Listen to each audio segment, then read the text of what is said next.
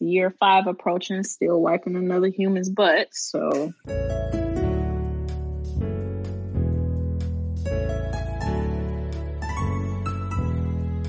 We're recording. It's happening. Oh, shoot. Here we go. All right. This is it. Jamie, hope you're ready. Oh, Lord have mercy. All right. Well, I have some things to report before we before we get going. Tell us. One of my boobs is definitely going to leak during this. So, you know, it's just going to happen. This is my breastfeeding shirt for Black moms, but all moms, you know? I love it. So that's going to happen.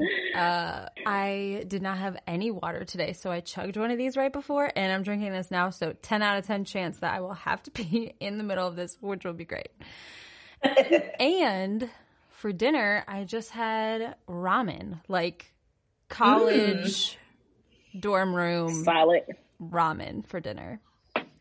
So not to brag, but seems like I'm doing pretty great. How are you two? Like always, I kicked my husband out of that apartment for this. Today we talked about it. I was feeling a little bad because I gave him like a list of errands. And I said, you know, I don't want you to feel like you have to leave. And he just straight up looked at me and was like, oh, but you need me to be quiet, right? And I was like, yes. He's like, then I need to go. So he's out and about running errands, and that's good. 30 minutes ago, it looked like a bomb went off in our apartment. It was just such a mess. So It's now better, thankfully. And that's my day. Everything else is a blur. The first day back from like a holiday weekend, I don't know what's happening. Yeah. Well... I feel that. Year five approaching, still wiping another human's butt, so it's pretty successful over here. It's still happening. That's still happening. This is the time he's supposed to do it on his own, but then you let him do it on their own. They come out and poop on their hand, and then they still got poop in their own. Things I am not looking forward to. You can add that to the list. So that... I'm just like, oh, okay, great. Like, so that's what we got going on. It's fine. Everything is fine. We are here. We're doing here. This. I've been looking forward to this all day, even though I'm nervous about what it is. You should be. We're very intimidating, so. Just nothing but judgment coming your way. Buckle up. I'm nervous for the questions. I'm like, oh my gosh, what are they going to ask? Okay. We might not even know, so don't worry about that. Anything goes. Okay. All right. So we'll just go ahead and jump into it. So I think it would be cool if Nicole and I could share how we know you and, you know, maybe a story or two or three. Just kidding. We'll be here all night. I've got stories for days. But so I'll go first. Damie was my grad assistant when we were in Florida at UNF, and I remember meeting her in our office building, and she was pushing this stroller with this tiny little bebe, and I just remember in that moment thinking like, wow, is she going to be able to handle this? Like, I don't. And at that time, I obviously was not a mom. I didn't know anything about it. And I'm like, I mean, grad school and a mom, like that's a lot. And now that I am a mom, I had no idea I just had no idea. So I thought it was going to be hard for you, but now I know that it was like the hardest thing we could have asked anyone on the planet to do. I digress. Anyway, so here you are, and you were just like, yeah, this is my son, you know, and he was so teeny tiny. He was. Oh. And so now, of course, I look at him, and I'm like, oh, my God, he's a whole human ready to go get a job and everything, I think. But, so that's how we met. And, you know, a glorious year together where I realized that I cared way less about her being my grad and way more about her being my friend. and then just forced her into friendship like I do with anyone that is my friend now. So that's how Damien and I met. So for me, we all worked in the same office building. So I too met Damie pushing the stroller down the hallway and had the same thoughts like, wow, I can't keep myself together. How is she going to keep herself together and this tiny human and be in school and run these student staff because they can be wild. And I remember I first locked eyes with Baby J, and from that day on and for the next 365 days, he mean mugged me every single day. Mm-hmm. That is a fact. He'd be laughing before I walked in the room, and then I would walk in and just stone cold. Yeah. No luck. But I felt like that was a moment that I knew he cherished me. So he wasn't going to fake it with me. It was just he respected me enough to give me his real attitude. But my favorite story of Damie is when she told me, this was well into your grad year with us, and I think almost at the end, you told me you did not have a bathtub. Mm. And Jay is tall. And so that's even a big boy. Yeah, at that age he was tall, and you were like, I just can't fit him in like the sink anymore. But he's 1 year old, so we can't just let him do whatever he wants. You know? And I remember being at Target and finding like these portable bathtubs. It was like, this is it. This is what we need. I'm going to bring her a picture of this. Like, I can solve this mother's issue. No, I can't. And you literally brought me multiple options. I did. I was like, Damie, you should ask the department to pay for it. We got to get Jay a bathtub. That was probably one of my favorite like highlights is trying to picture Jay being as tall as he was at 1 year old, fitting in a sink. It was, they came in. I don't remember the guy's name, the older guy who was like in the maintenance. And he came, he measured for me and tried to see if we could put a bathtub in that shower. And he was just like, I'm sorry, it's too small. I'm sorry, we can't. They were trying to make it work. I mean, everyone loved you and Jay, and so anyone would have done anything in the world that they could have because you two were just worth it, obviously.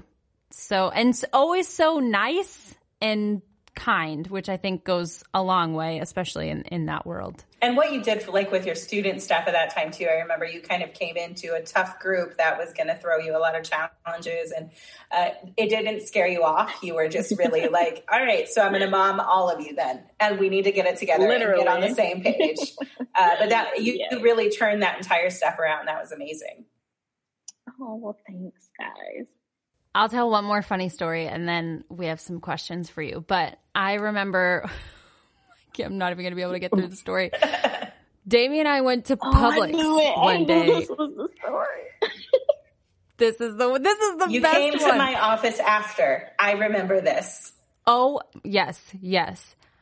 I'm going to mess it up because I don't remember the start of it. I just remember every detail of the end of it. But so we get to the parking lot of Publix, which for those of you who don't know what Publix is, because we don't have them up here. I'm sorry for you.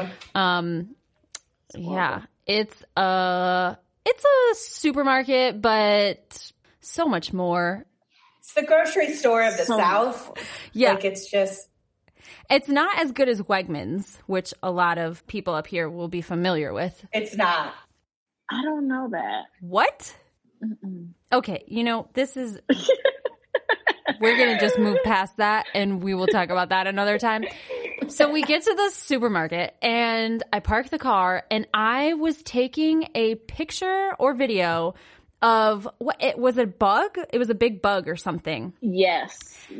On the trunk of my car, and we were laughing and taking this video, and we started to walk away, and this crazy woman started saying, oh, you think that's funny? You think that's funny?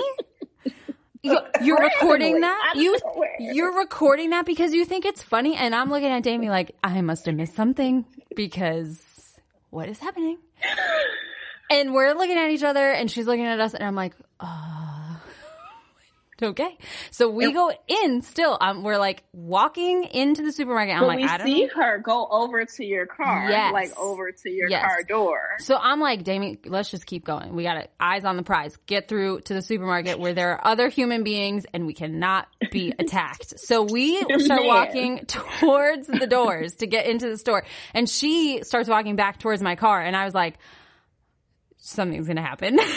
And I didn't know what, but I knew something was going to happen. And so we made that a very quick trip, if I remember correctly. We were in and out. Yes. We come back out, and I look at the side of my car, and I'm like, oh, my God. She keyed the letter B into my door of the side of my car. And I think we just were astonished. And I'm like looking around for her. She's gone. And I'm like, oh. So she keyed the car. She keyed the car. I knew something was going to happen, and then here it is.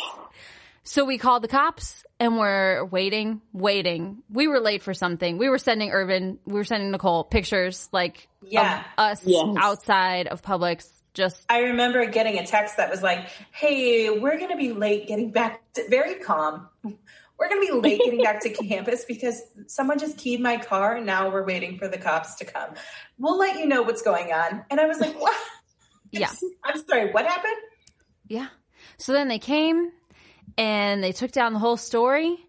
And actually, I think she had a prescription of some sort in her hand, and I was like, I think that she had to pick up her meds because – something was going on. Very judgmental Nikki back then. Okay. Today's Nikki would have been a little more sensitive. Yeah, sensitive about that. But I do remember thinking this woman is off her rocker.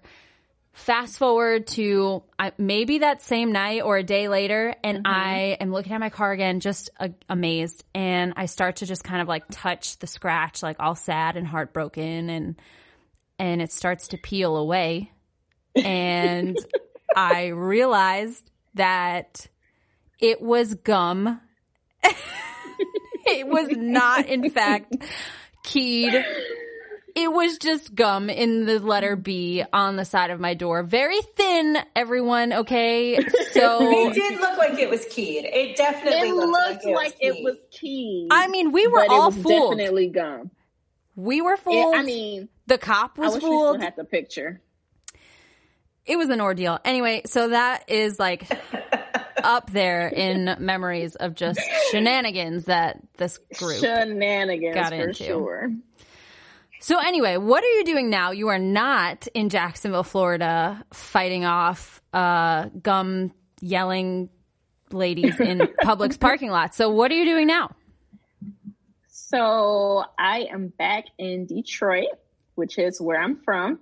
And I'm working for Detroit Public Schools Community District, which is our Detroit Public Schools school district, and we are I'm currently working in the curriculum and instruction office. I was originally a project manager in a curriculum and instruction office, so I literally, I don't even really have a job description. I worked across all departments. So the Office of Social Studies, Office of Math, Office of Science as a project manager. So managing all the projects. The biggest initiative that I feel like I've run or I still manage is our homework hotline. So we did not used to have a homework hotline. We started it in last year, 2019, winter 2019, where students can call in Monday through Thursday from 5 p.m. to 8 p.m. to get homework help. So I'm very proud of that. It's my baby because, I helped create it. That's amazing. I'm your head for that. Yes. So yes. But now I've recently transitioned about 2 months ago to only working for the Office of Science, so specifically the STEM Enrichment Department, as a training and support coordinator. So I work with coaches and teachers and students who are a part of chess, robotics, and academic games. So instead of working across all content areas, I only work for STEM enrichment now, which is a good change. I am definitely enjoying it. Nice. it's still like a project manager role. But yeah, so I'm still in education, but I have transitioned to K through 12 as opposed to higher education. I'm just wondering if, like, how do we get the adult version of homework help Monday through Thursday? I was getting ready to say the same thing. Like, I need the homework hotline. Seriously, it is. I mean, and it has been like an amazing resource for our parents too, because, you know, you get home and you're like, what is this you just sent my child home with? Like this math. Apparently they changing the ABCs or something. Did y'all hear about that? They're changing. No. I don't really know what the change is, but apparently it's a change. And a cousin, my cousin, her daughter told her she was singing the alphabets wrong and corrected her and told her the right way. Which I reject that. No. Listen, Camilla will be learning the original ABCs, not the remix of the ABCs. Absolutely never not. Never in my life did I think we'd have to have two versions of the ABCs. I knew they changed math, but like, Now we're going to have to say, oh, the original ABCs went like this. Apparently it's something with LMNOP. That part is different now because they said it confuses kids because they just say LMNOP and they feel like that's one. I mean, letter. They're not wrong, but we all figured it out. And that's what I said. I said, I mean, but we all got it. We knew that wasn't one letter, but they said, no. So they don't say that part. I don't know what they say now. I have all those letters in my name. Like, yeah, we figured it out. Yeah. I don't know. But yeah, so they call in and they have, you know, they're like, I don't understand, but they can get live help from a tutor, and they're all our staff members. So they're all teachers at DPS during the day. And then in the evening, they do this from 5 p.m. to 8 p.m. And it's nice, because they can do it from home. Like it's a remote thing. They don't have to be at the school or anything like that. Not that they would be at the school now considering this pandemic, but yeah. Amazing. That's so cool. I love that idea. I love that was from you. So kudos to you, ma'am. Good work. Yeah. So you mentioned this thing that we now know as COVID. How are you holding up? What does your day look like over there? Give us the deets. Just what's happening? Yeah. Yes. I am better now. At the start, it was definitely very interesting. So I have like a bunch of different feelings, like everybody else, regarding, you know, COVID and how it's changed my life. So like you guys mentioned, Jay, he is 4, so he's in pre-K 4 is what he was in March when the shutdown happened.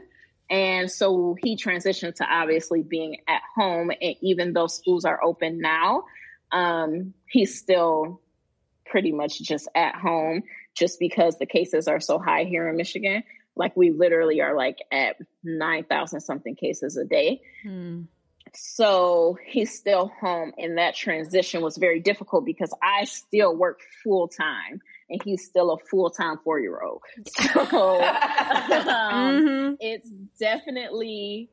was very difficult to manage because literally I remember at the beginning, like that first month really, him constantly coming over to me and be like, Mommy, you don't hear me? Can you hear me? Do you see me? Like, do you see me, Mommy? Because I wasn't responding to him because I'm sitting here on meetings, you know, with the superintendent and assistant superintendent of the school district. So, you know, I'm trying to focus and handle projects, and he just trying to get me to play Minecraft with him.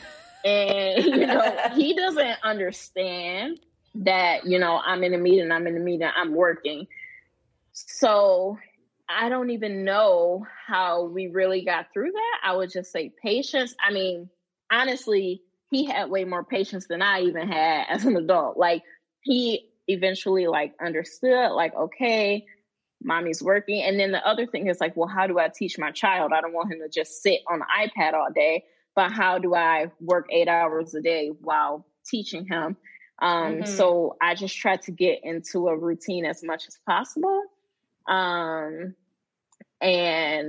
I also learned to be more forgiving of myself. So when there were hours that he was just sitting on the iPad because I had a project to get done, I just had to be like, well, because, you know, in the parenting world, you would think that parents who, you know, have been through these things and know how difficult it is to be, you know, a parent would be more, I don't know, lenient on each other, but they're not. Like, they make you feel really bad mm-hmm. about how much time your child spends with their technology, or, you know, are they reading at this age or doing that at this age? And I just had to learn to be forgiving. So I also learned that I need to be more specific with my prayers, because literally for the last year, all the way up until March, I just prayed and prayed. I said, God, please. I said, I really need to spend more time with Jalen. Like, I need him to be with me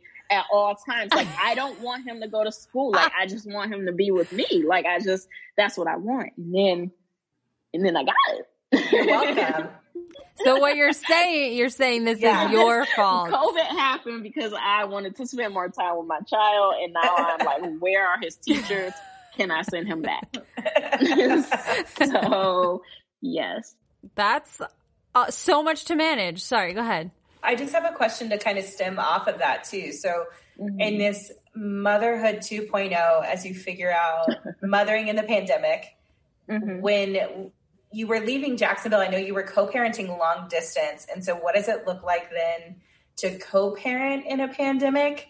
Mm-hmm. Especially if there's still such long distance, you know, like with travel, with just scheduling for help on your end so that you can like get done everything that's on your plate too. Yeah. So that was definitely a challenge for both me and his dad. Like, because for me, so he goes to visit his dad who lives in Texas a couple times a year. And it was approaching the time that typically he goes. And I just was not comfortable. And while my mental was screaming, like, please, like I need some sort of break. Like neither of us was really comfortable putting him on the plane, like his dad coming to get him and going there. And Texas cases were even higher than ours at that time. So that was very difficult to manage, because it's like, he obviously couldn't see him. You know, he wants to see Jay just as bad, but he can't because of the pandemic. And recently he was able to travel to go see him when this was like a month ago when the cases like, you know, lessened, but that was back in October. He was able to see him. And before that, the last time that he had went there was in January. Mm-hmm. So that was a very long time from January to October, you know, a full 10 months. So that was difficult. And same with like the school situation, like even we kind of differ on our opinions on whether he should be in school or not be in school. Mm-hmm. For me, at first, it was just like, absolutely not. Like, absolutely not. Right. Like, COVID is out there. Like, no. But that wasn't necessarily like his dad's opinion on the matter. So trying to meet in the middle, we ended up finding him a school in person, and only preschools are in person right now up here. K through 12 is all virtual. But I mean, how much virtual can you do with a preschooler? So they were in person, and he was going for a little bit of time. And then I was just like, no, like they got a case and then another case and then another case. Yeah. And I was like, oh no. Like I tried to compromise, but I'm just like, you know, it was a lot. And I understand, like, you know, we want him to be learning. And if I'm working full time, like it's hard to manage that thing. So I understand, but also like his health is a priority. So I feel like every decision has been made so much more difficult because we're in a pandemic. Whether you're a mom or just a human, like every decision you make now, you're a family member, you're a friend, you're an employee, you know, and so all of those things kind of collide, and you can't separate now one action from it happening during a pandemic.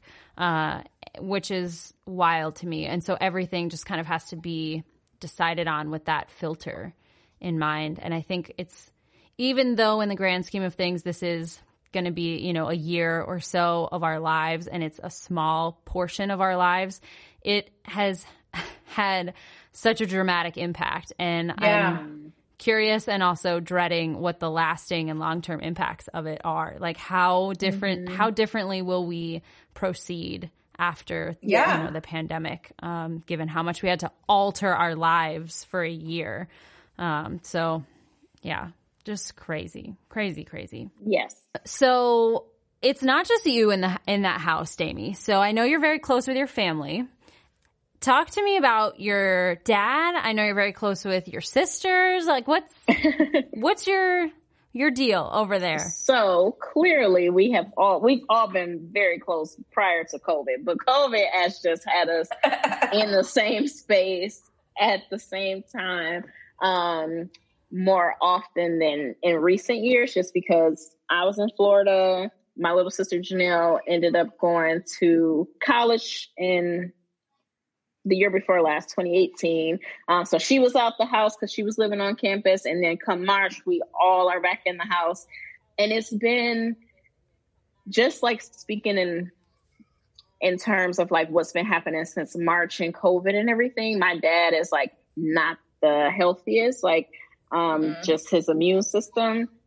So there are times where it's just like, okay, like there's a party or something that's going on that my sisters want to go to, or my friends are having something at their homes. And it's just like, yeah, everyone's going to wear a mask or social distance, but it's like taking that risk is, I mean, we just don't. So that's like been limited. And for me, you know, I'm 28. I'm saying that like I'm just, you know, I feel real grown. So I'm 28 and it's just like, I don't mind staying in the house every day, like, and relaxing or whatever the case. But for a 20-year-old and a 17-year-old, that's not the case. And just seeing like their level of like responsibility and care. I mean, I know for some people it's like, I mean, that's your dad. Of course they don't want to get your dad sick, but I see people that's just out not caring about the health of others at all, you know, in these situations. Mm-hmm. That has been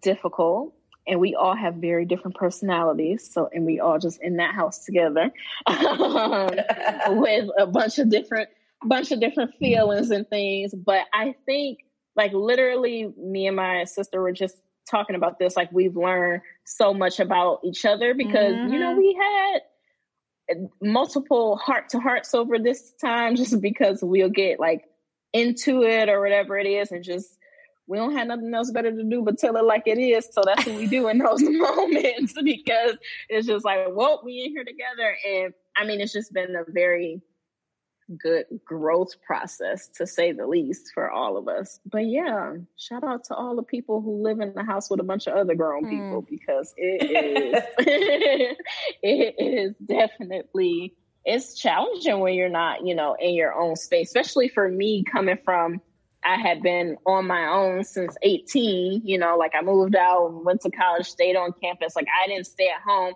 and to move back home at 26, and be in the house. And my dad isn't one of those people like, oh, there's a restriction or I can't come in and out when I want to or anything like that. But it's still his space. Even little things like, well, I guess I should walk around with pants on, you know, like I guess I should put, you know, like little things like that. It's like, it could be difficult, but we manage it. And I would, honestly, I could not imagine trying to live and deal with this with any other set of people, even though they make me want to drop kick them from time to time. But yeah. What's been the biggest lesson you've learned about sisterhood over the pandemic? I would say probably just, I guess it wouldn't just be about sisterhood, but it's definitely like made me realize that like when dealing with my sisters or having conversations with them, is just meeting people where they are. Like you just really have to meet people where they're at sometimes, like, especially, you know, people always say, you never know what someone's going through or what somebody's thinking about. when it comes to people younger, like even my dad has said this, like my aunts, uncles, like a lot of people say like, oh, you young, you're not going through nothing. You're not going through anything right now. Like, you know, things like that. And then to have my sisters open up to me about like what it is they are battling and going through and things like that. It's very real things that even adults would have a hard time managing. Just trying to meet people, including like younger people where they are, and understanding that everybody is, you know, struggling through something. And even if there are a lot of things that I'm just, to me, I'm like, well, that's such a small situation. But for them, it's not a small situation. And I remember being that age and thinking like something was the complete end of the world and being like, oh my gosh, like this is it. This is it. Like this 72% that I just got on this math test tells me that I'm going to fail at life. And just having, you know, having that be a big burden and weigh heavily and destroy my whole day and everything. So yeah, just meeting people where they are was definitely a big thing that I learned, and patience, a lot of patience. Don't we all need a little bit more of that?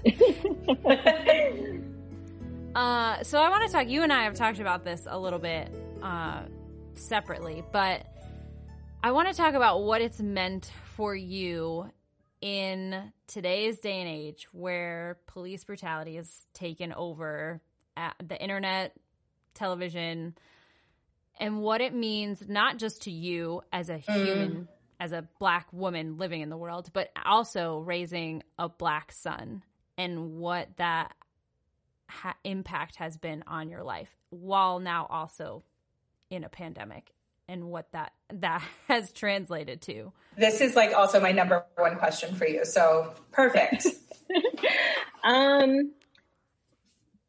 So just starting like from the beginning, when I first found out that I was having a boy, I mean, my excitement went to like a little bit of devastation. Like literally I remember being in the office with my mom, like finding out that it was a boy. And I remember the moment that like it went from happiness to devastation, because I was just like, oh my gosh, like I like, what am I going to do? Like, why would I bring a child into this world, into a world that literally hates him? Like literally, like so many things, so many eyes are stacked up against him, and he is not even fully formed in my womb yet. Like, you know, and it has been very difficult for me. I think I'm just also a super like emotional person, and I'm a very like intentional person. So I think about, I mean, every single decision that I make regarding him, like literally has something to do with like him being a little Black boy. Like that is never not in my mind. I'm talking about even us going to certain grocery stores, like certain areas. Like I won't go because I'm just like, you know, I don't want anything to happen to him. Like, I don't want him to see anything. I mean, I've been in the grocery store so many times, both in Florida and in Michigan, where, you know, the cashier will be being so nice and so interactive with the child in front of us, a white child in front of us, giving them stickers, including at Publix. And I love Publix, but no, Publix dropped the ball on this one. Because this is where this first happened. But again, it's happened, I mean, more times than I can count. And they give them stickers and buttons and balloons and all kind of stuff. And we get to the register. I mean, the cashier is cold. Jalen already has seen this kid in front get a balloon. So he's looking at me like, mommy, why aren't they responding? Like, he'll ask, like, can they not hear me? Can she not hear me, mommy? And in that moment, it's like, you know, should I do what my emotion is telling me to do and cut up on this lady, then I'm going to look wrong or whatever. So it's just like, how do I handle this in a way that's appropriate, you know, because at the end of the day, even if I do cut up on her, the other thing is like, who gonna help me? The store manager gonna be on her side. They just, you just never know, like, where you have an ally, where somebody is gonna have your back or anything like that, you know. And the other thing is, like, after those situations, like, making sure I explain to him what happened. Like, I have to tell him that there was a reason why this lady did not give you a sticker. I have to explain that to my, at that time, 2-year-old. And then I have to explain it again at 3 and again at 4, because he still doesn't realize it. Or even if, we're in an aisle or something and he just says hi, because kids just randomly say hi to people. Yeah. And they literally do not speak, do not look at him, do not interact with him at all.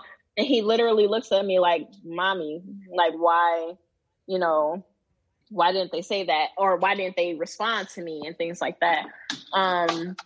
And so it's difficult because I don't want, like, in explaining this to him, like, I don't want him to believe that every white person has this feeling and he's just, like, immediately a threat to them, or that's what they're thinking or whatever. Like, that's not at all, like, what I want him to gather. So trying to figure out, and I have not found the perfect way to explain that to him, and make sure that the other thing is, like, making sure that he stays safe. Like, if he has a group of white friends, he can't position himself the same way they can. Like, he can't do what they do. If they're going out and playing with, it's something so simple as, playing with the water gun in the front of your house. He don't even own a water gun. He not going to own a water gun, a Nerf gun, no type of gun, because multiple little black boys have been killed for playing with toy guns in the park or in the front of their home. Not 1, not 2, not 3. I'm talking multiple black boys. Yeah. And it's just like, so now my baby can't have a Nerf gun. No, like, things like that. And it's just like, if he does, he would never take it outside the house, Or knowing that, like, kids get into trouble. So if you're doing, he's with a group of friends and they're white, that trouble that they're getting into is going to look a little different. Like, when the police pull up, and like I said, like, it's hard because I don't want him to just think in every situation, in every case, like, he's a threat. But at the same time, like, that's how the world views him. And I'm not going to lie or sugarcoat it.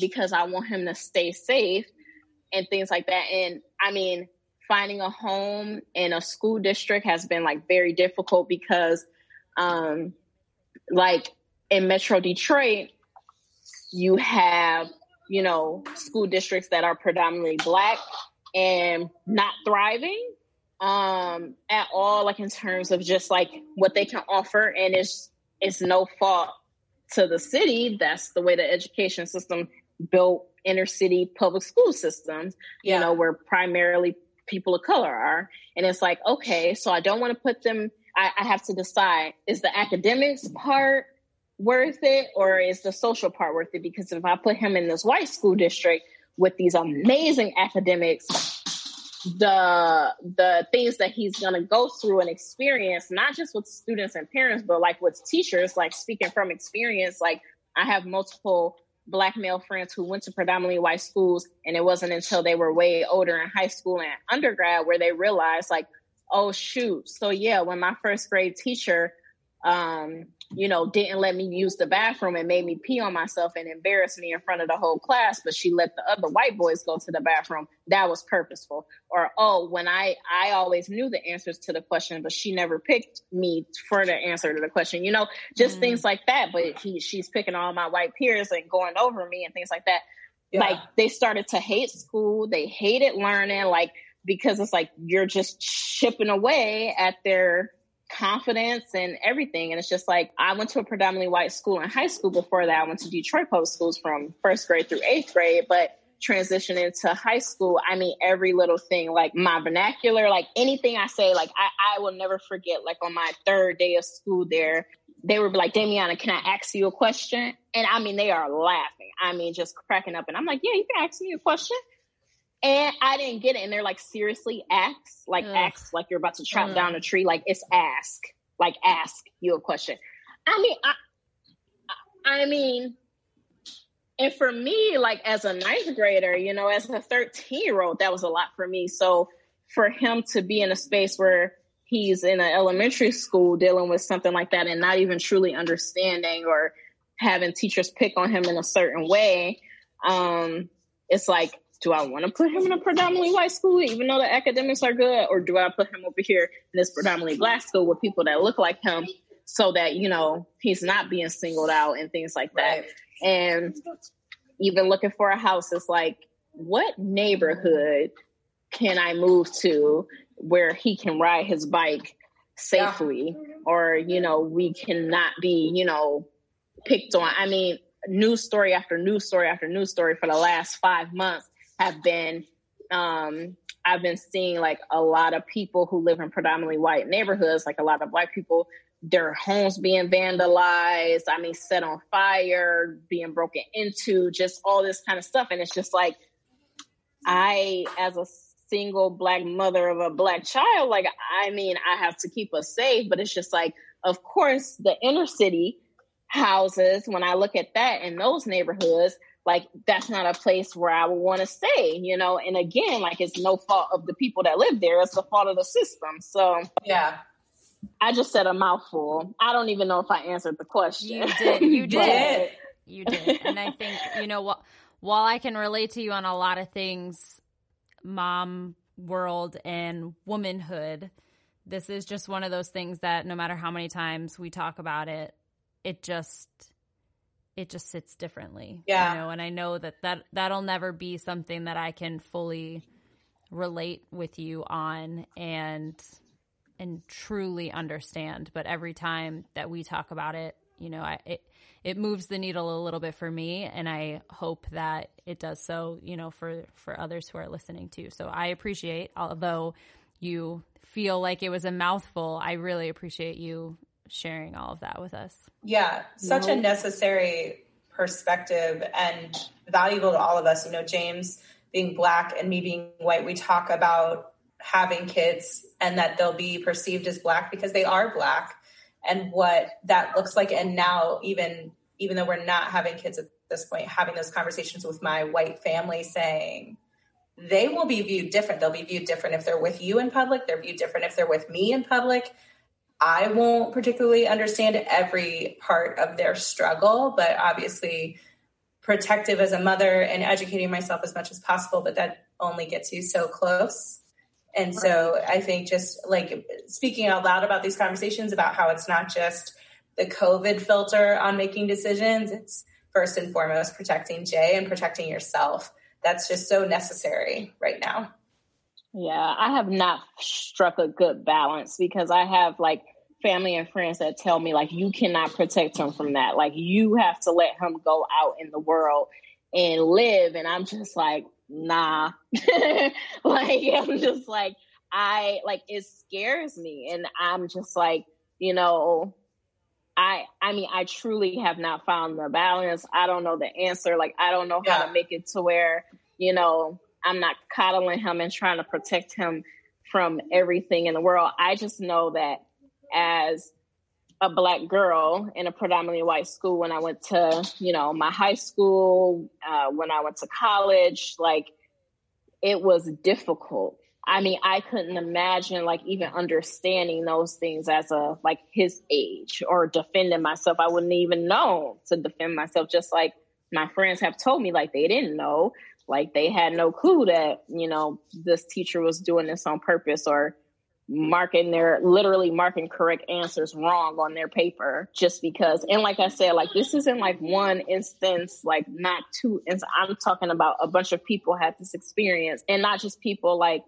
you know, my age or anything. Like I have a mentor who's in his 50s, I believe.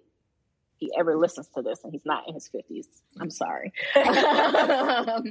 But he had the same exact experience as a child who went to a predominantly white, you know, school. And he said like how he was able to still like manage it, but that his older brother was not. Like, I mean, they destroyed his confidence in himself.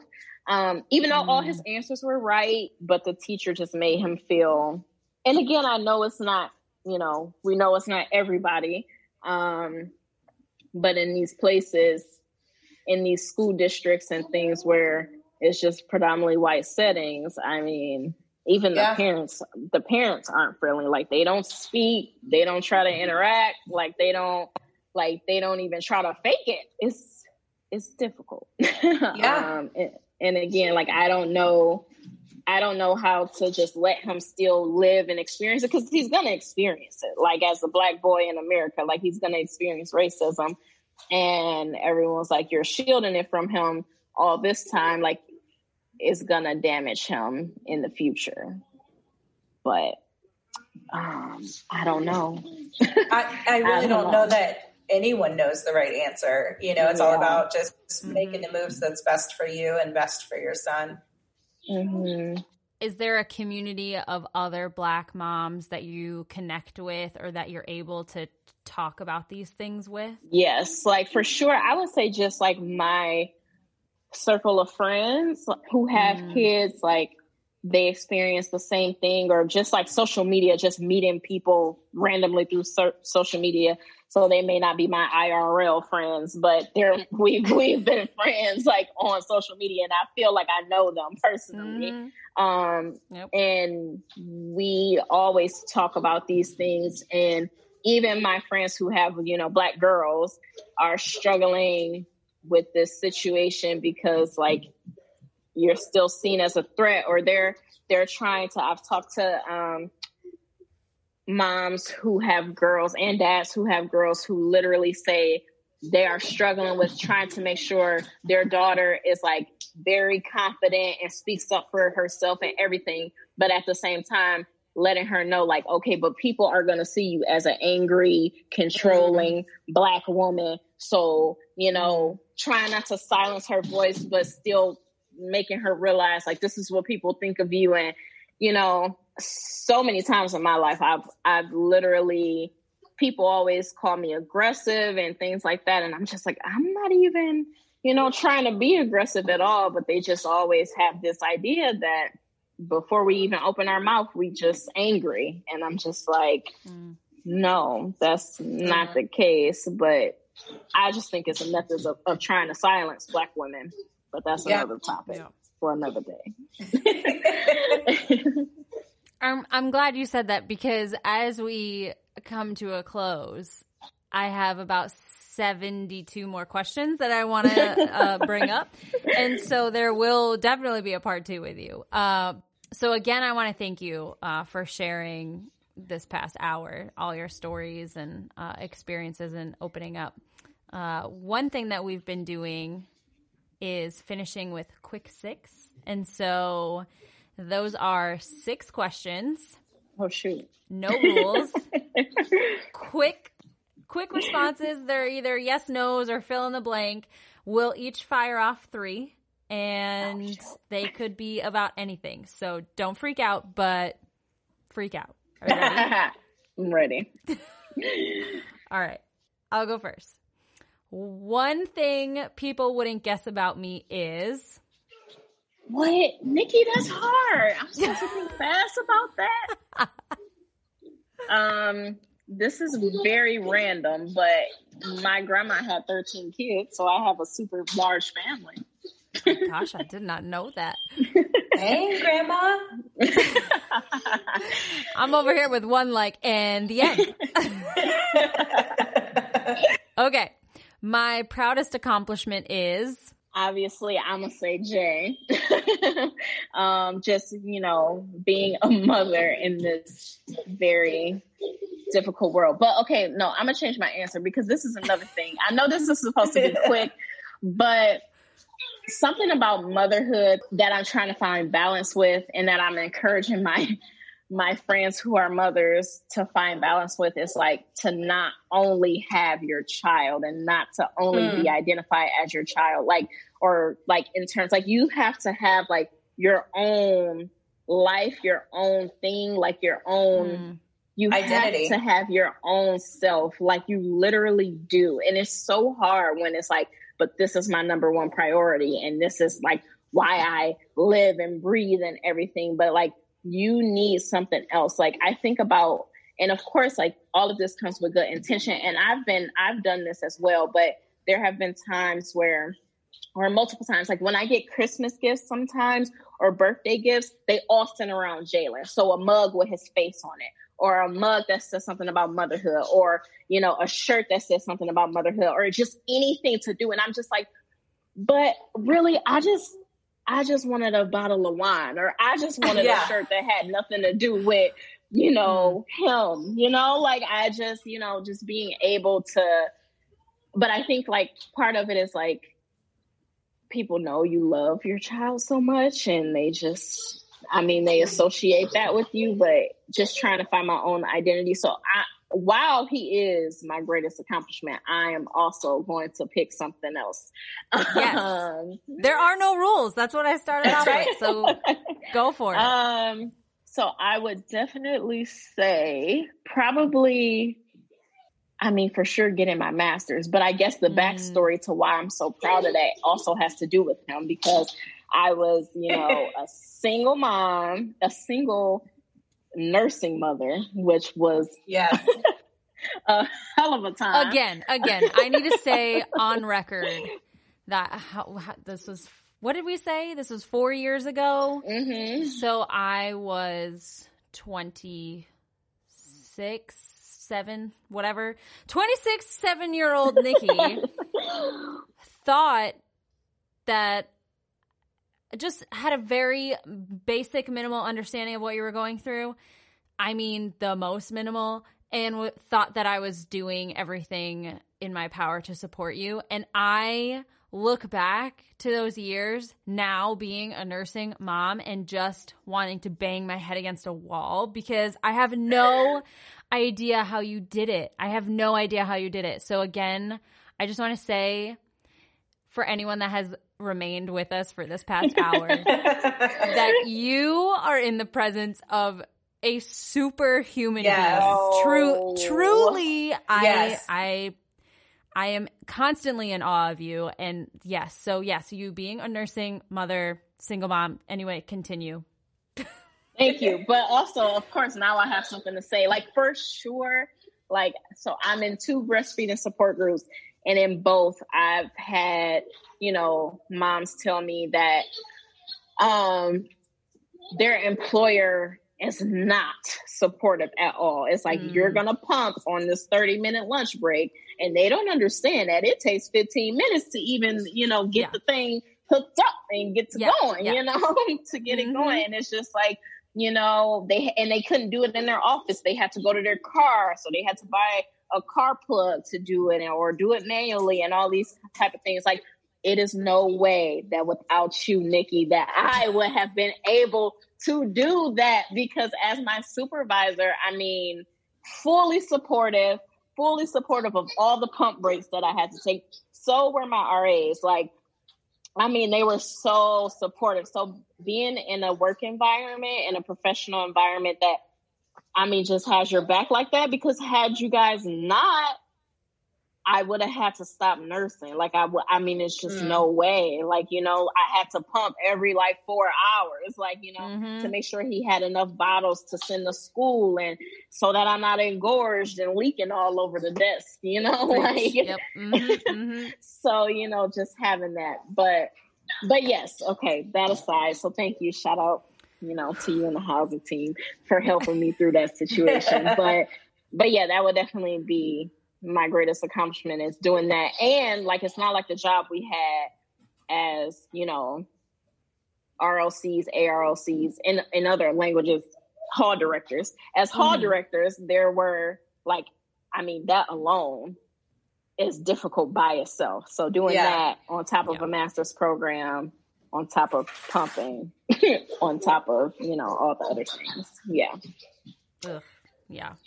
And I made it out with a 4.0. Yep. Say it again. Just a 4.0, everyone. Just a 4.0 is all.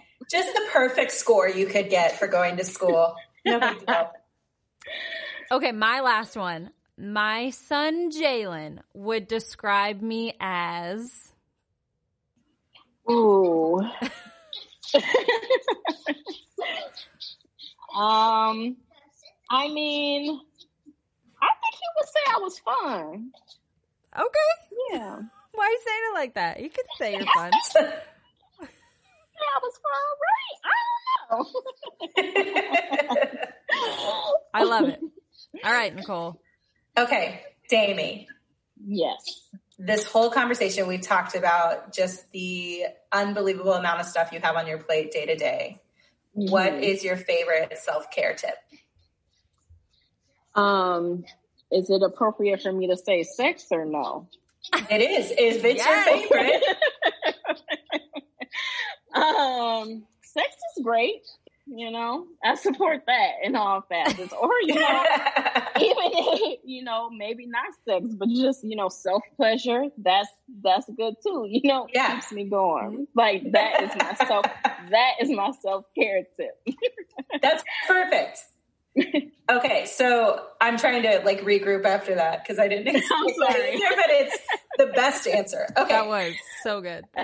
You're drafted into a pro league. What sport are you playing? Oh, shoot. That's a good one. Does ice skating count as a league? Do they have in the Olympics? It's you can I would for from. Sure say ice skating. Awesome. I would not have guessed that. Not that this is about me at all, but I would not have guessed that. I don't know. I don't know what I would have guessed, but it would not have been ice skating. We could talk about that. I did not, in my head, did not go to ice skating. Yes. I used to ice skate for years, and then I stopped in high school. Well, when I graduated, but yeah. There's so you're like an onion. There's so many layers. Okay, last question for the quick six. What advice would you give young mothers today? Ooh. Clearly a small question. Don't have to put a lot of thought into it. Wow. No deal. Just off the cuff. Just a very lighthearted topic. I think I would just say, like I was saying earlier, to try your best to find a balance between you just being you and then you being a mom. Like, obviously, that part never goes away, but still having, like, yourself. Like, even when I go, like, even say if my dad or my sisters watch Jay, like, they still say, like, yeah, go have some mommy time. And it's just like, no, that's not what I'm about to do. I'm about to go have everything other than mommy time. Like, you know, like, but, like, obviously they're well-intentioned in saying that, and they mean, like, go have free time, but, like, you literally need to find, like, some type of disconnect, and it does not make you a bad parent. Like, anybody who knows me knows that Jay is, like, literally the center of everything. And you probably can you guys hear him? Yes. Is he going to be in the recording? Okay. It's okay. I'm sorry. Right. I expect him to be in the recording. He's very much a part of this. Yes. He has been running around. I don't know what's happening,